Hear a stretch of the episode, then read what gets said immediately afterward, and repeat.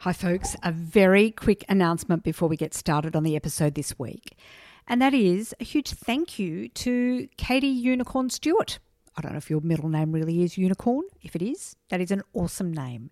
So, the fabulous Katie Unicorn Stewart gave us a recent review on Apple Podcasts about the recent Governance Summit summary. So, five stars for Take On Board, she says. Loved the recent Governance Summit summary podcasts. Super useful. Katie, happy to help. Thank you so much. And thanks for taking the time to do a review. So, a little prompt for others that might be listening. I love it when I get reviews, and you might get read out on the pod as well. So, get in there and work out how to do ratings and reviews, and let me know what you think of the pod. All right, on with the show.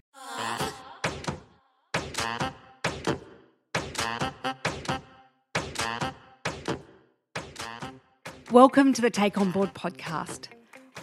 Being on a board can be an incredibly valuable, interesting, and exciting experience. Yet it can also be lonely, challenging, and, let's face it, pretty hard.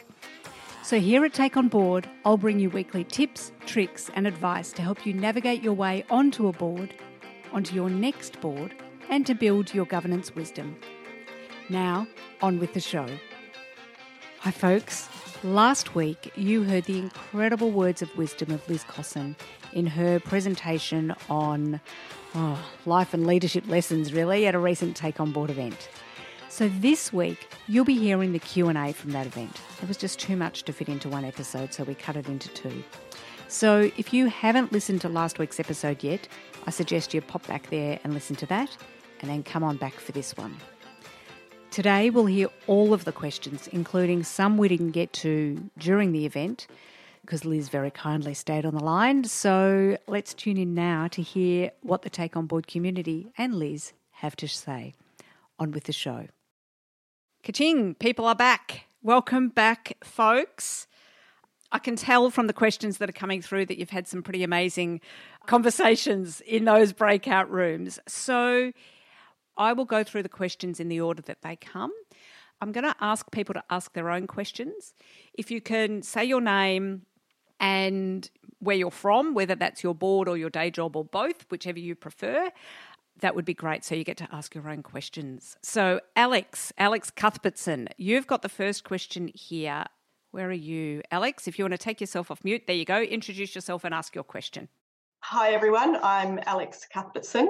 My question was during Liz's discussion, she referred to the her limitations, and we all, as she acknowledged, that we all have limitations. And I'm sort of probably at a similar part of my board journey as Elizabeth. I'm still looking for my first board. And I think sometimes we focus too much on our limitations and let our limitations define what we're capable of achieving. So I'm interested, Liz, whether there was anything in particular that you've done or are continuing to do to sort of overcome that and make sure that your limitations aren't defining what you're actually capable of achieving. Thanks, Alex. Yeah. Um, so, certainly, I know we can often fall into that of, I know I can't do this, I can't do that. But that's why when I was teasing out, I, before going onto the board, I thought, this is what I can do.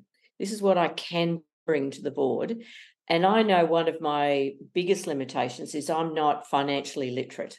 I know that I need to look at the financial aspects of a not for profit board in completely different eyes to what I used to look at my financial statements sitting in a Commonwealth department. It's very different. And I've just been speaking to my colleagues on the board, and I spoke with the CFO of the organisation and said, How can you help me? What should I read that you think is a good way to get across this that is for someone who is not financially literate. And the CFO was wonderful, and he pointed me in a direction to understand the aged care funding models and all that type of thing. But just to sit down with another one of the board, she is just beautiful human, and she said to me, "I'll sit with you, Liz." She chairs the audit and risk committee, so she said, "I'll show you what you need to know." These are sort of things, and not being afraid to acknowledge that I haven't got strength in that area. And if I do ask a stupid question, I'm actually asking it one on one with someone so that um, I don't feel so nervous raising it in the board. The other day, I did something similar. I rang one of the other board members who I knew had so much experience on this board. And I said, Can you help me understand this particular aspect of what we're we're looking at? He said, Yeah, mate, no problem. he just told me the history and put it all in the context. So it's not being afraid and just building those relationships, Alex. Um, and it doesn't need to be on that board that you're on, or it can be on another board like this, this connection, this community where you make a friend and you say, Oh, you've got heaps of experience on boards. Can you help me in this particular area? I hope that helps. Thank you. Thanks, Liz. If I, I can just add to that, it's, it's about what I'm hearing from you is that sometimes that deficit, I'm not going to really, I'm a strengths based person, so I find it hard to do that. But for example, in finance, asking the stupid question can be of huge value. So it's recognizing that that different perspective and that sometimes that lack of deep knowledge is actually of value as well, particularly in the boardroom. Beautiful. Kirsten, Kirsten, where are you? You're up next. If you could, there you are. Thank you. If you could briefly introduce yourself and ask your question. Thanks. Um, my name's Kirsten Coote. I work in the public sector. So I was really interested in hearing Liz talk about that particular sector. I'm really interested to find out more about dealing with a situation where the leadership has been different to what you expected. So this is where sometimes the experience is people talk a great talk but don't follow the walk and and how you may have dealt with that kind of situation yeah and it's hard because i know and, I, and I, i'll be careful because i don't want to um, mention the organization but i was in a commonwealth department and a new leader came in new leadership an enormous clash of values for me and i struggled and i spoke to a mentor and I said, Look, I just don't want to go to work anymore. And, you know, after 30 something years, that's not a good place to be. And the mentor for me gave me a book, and it was called A Clash of Values. And I read the book, and um, I'll try and get that to Helia or Lisa to be able to give you the link to it. But uh, A Clash of Values, and just looking at yourself again and saying, well, what's important to me? What's my life's purpose? Why am I going to work? It's not to uh, undermine my values, it's actually to make a contribution. And I chose to leave. I left well, and it's another life lesson for me leave well. I spoke with uh, the boss and said, I think I need to, to find somewhere else to go. I didn't say it's because our values clash. I said, I just need to find another opportunity. I think, you know, I, I just want to expand my understanding of this field and I told him where I want to go and he helped me and I left well. And I've watched now that organization and my goodness me, I'm glad I didn't stay there. That's all I'll say. and I went on to have a very happy career after that. So, um, but it's just recognizing it, recognizing what's important to you, what gets you up in the morning. Nikki, you've got the next question. Where are you? on my screen. Ah, there you are. Thank you. Okay, if you could introduce yourself and ask your question. Liz, thank you first for just such a compelling address this morning. I just found that I was hanging on your every word, and just to have your combination of humility and strength and incredible experience, it's just, yeah, really quite affected me this morning. I've uh, worked in not for profit now for about 20 years. I've been on a, a, medical charity board and I'm about to start an education board. And my question is around what we saw coming out of the army, and particularly David Morrison's stance on standards and the famous phrase, which is now often quoted in business circles, not for profit circles, and everywhere the standard you walk past is the standard you accept it occurred to me that you probably had a ringside seat to when that was all playing out. And I'd be just be very interested to know have you seen cultural change? Have you seen the, the sort of the widespread change that we all felt was uh, was really called for uh, out of that time? Oh, thanks, Nikki. But uh, yeah, it's, it is interesting. I'm a good friend of David's, and it was a very powerful and very timely speech that he gave about uh, behaviours and values, and they changed the army values actually at that time as well and put respect. It was always courage, initiative, and teamwork as the three core values, and they added respect as their fourth value, which was a really powerful message. Culture uh, and culture change takes a long time.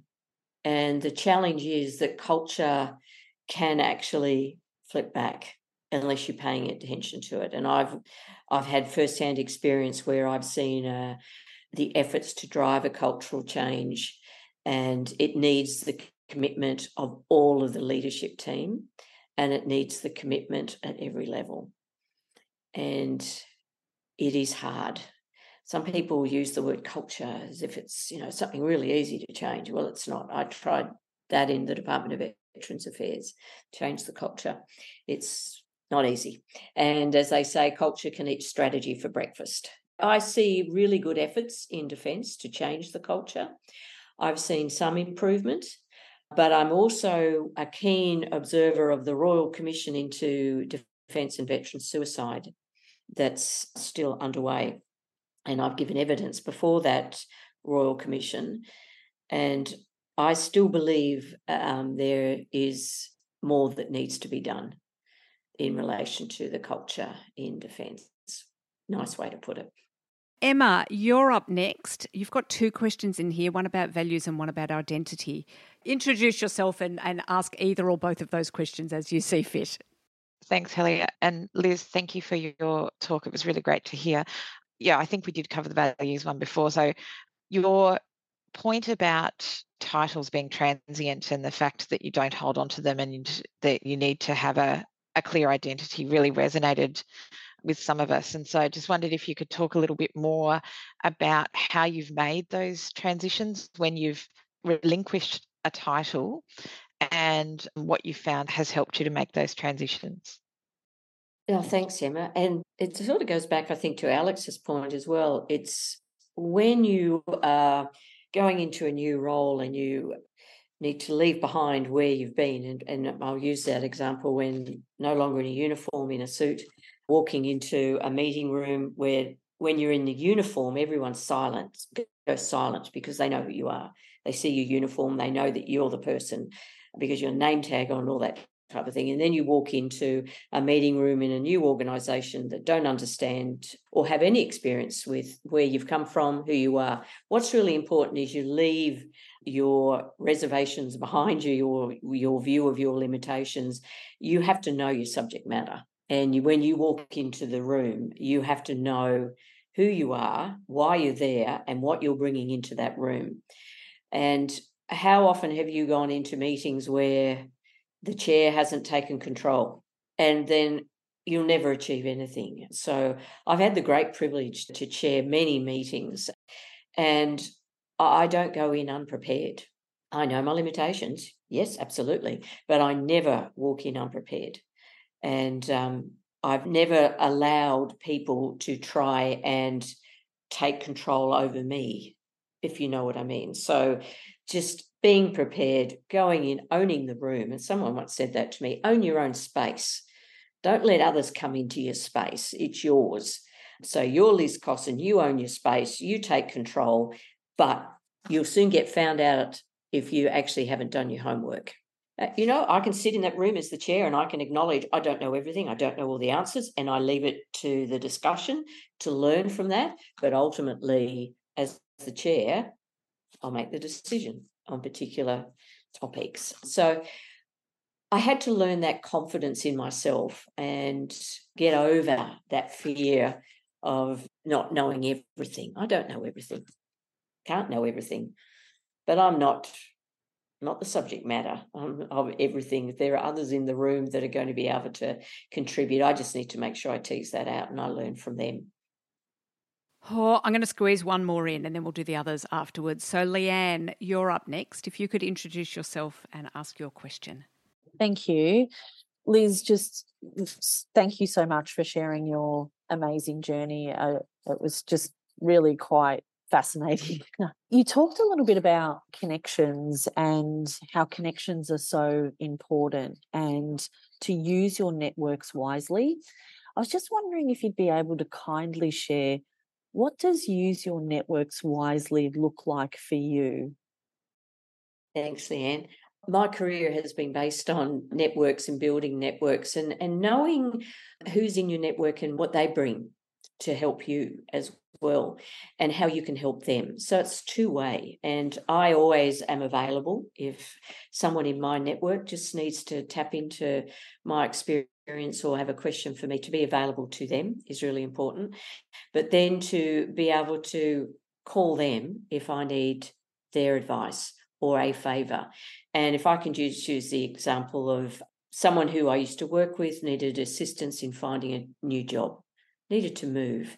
And to be able to call someone up and say, look, I haven't done this before. I don't don't take advantage of that network. And I said, I really need this person to find another job. They're really struggling. Can you help?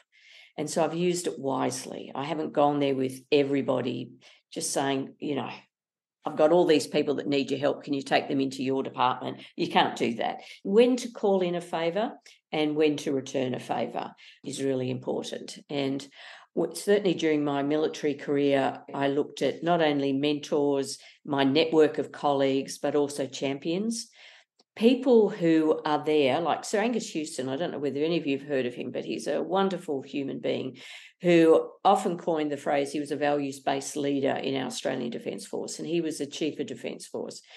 I know not just to call on him for everything as a referee. You know, his name looks good on a CV, but I'm not going to do that to him.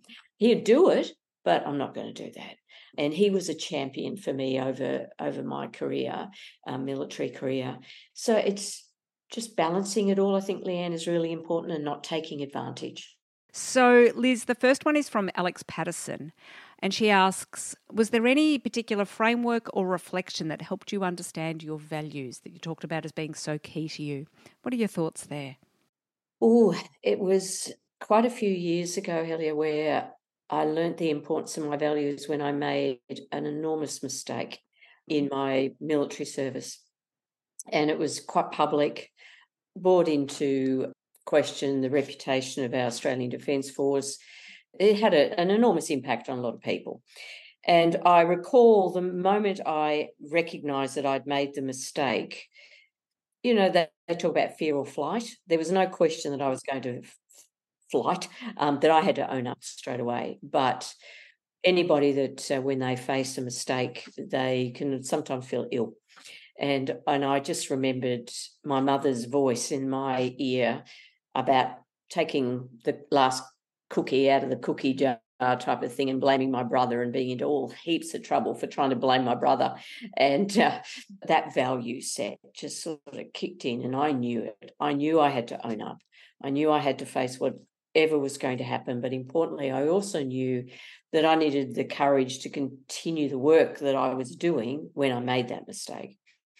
And I needed to deliver. And the leader of the Defence Force at the time, wonderful leader, who said to me, Okay, we now know what's happened.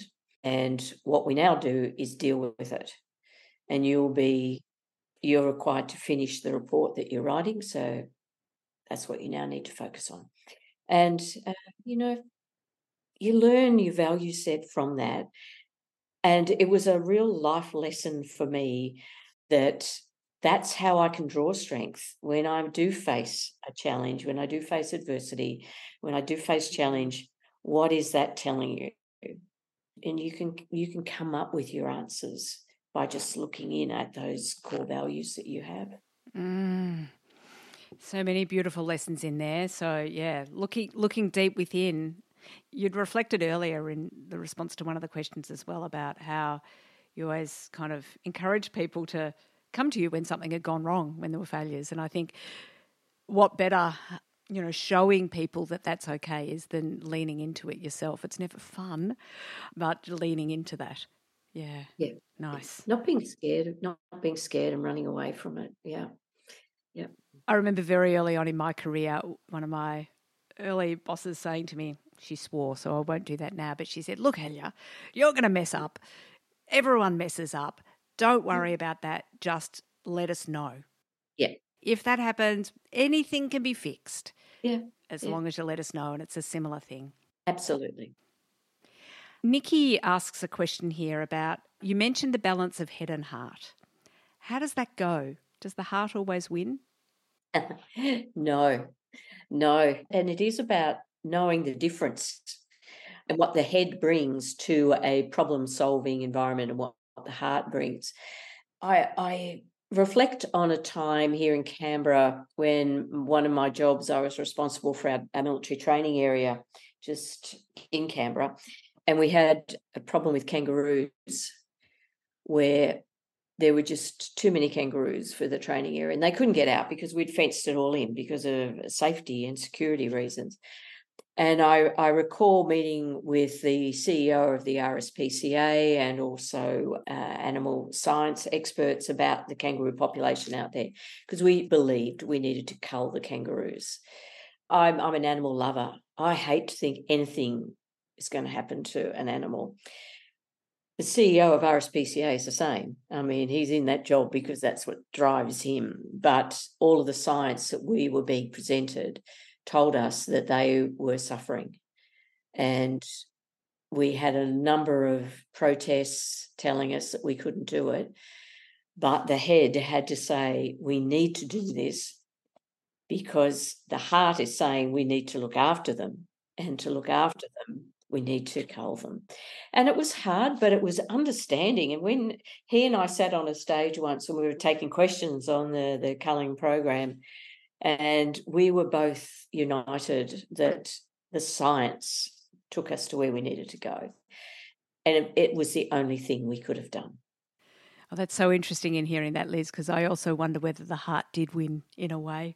Because, yeah, but you know, the, yeah, in a different way. The science led you to this is the mm. least suffering.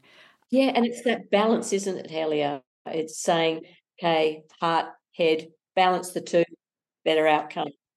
Absolutely. Yeah. So it's interesting. I wonder if it's neither heart nor head winning. Both of them get a say, and it's the balance. Yeah. Nice. Yeah. Okay. Yeah. And finally, you mentioned how determined you are has helped you along your journey. Where did you get that determination from that helped you get through the tough times? Oh, it's my upbringing, my childhood that determination to succeed. But, uh, you know, reading those uh, school reports that I talked about where teachers would say, ah, oh, she needs to apply herself more, she needs to concentrate more. And often my brother was so clever, Helia. I mean, he was an A student, proficient on the piano. He's proficient, he's a surgeon. He's so clever, and I always felt that I needed to prove myself that little bit more. But um, but determined, I'm so close to him, and just our childhood growing up together, we were determined. We had to be determined. We kept changing schools. Um, we kept having to learn new things, new curriculums, and I remember going to school in the US and, and coming back to school in Australia. Those things in the formative years are what make you who you are. And they made me determined. They made me determined. When I said to mum and dad I wanted to join the army, they said, Well, they're not going to accept you. They said, You're not going to pass that training course. I wanted to prove to them that I could do it. I wanted to prove to myself I could do it. Yep. Determination, it just comes from within, doesn't it? You just want to say. See, I wonder, in hearing that, I wonder if your parents wanted you to be in the army all along and then they just said, no, no, you can't do that, Liz, because there's nothing like being told you can't do something to make you really want it. It's true because I know at one point I said to to mum and dad, "Oh, I don't know whether I am going to make this year." And mum turned to me and she said, "Ah, your brother knew you wouldn't make it. Whoop, there you go." yeah, or even a bit of healthy competition. Oh, your brother would be able to do it. Oh well, my brother can do it, then I can too. It's fascinating. Isn't childhood wonderful? All those beautiful lessons, and you know, I have no doubt they will stand you in good stead in in this next part of the journey in the boardroom. So again, thank you so much for being with us today and for taking the time to answer the additional questions as well. We really appreciate it. Thank you to you, Connector in Chief. I hope you enjoyed the wise words of Liz Cosson both last week and this week. If you'd like to come along to future Take On Board events, just get in touch and we'll put you on the list so that you get advance notice.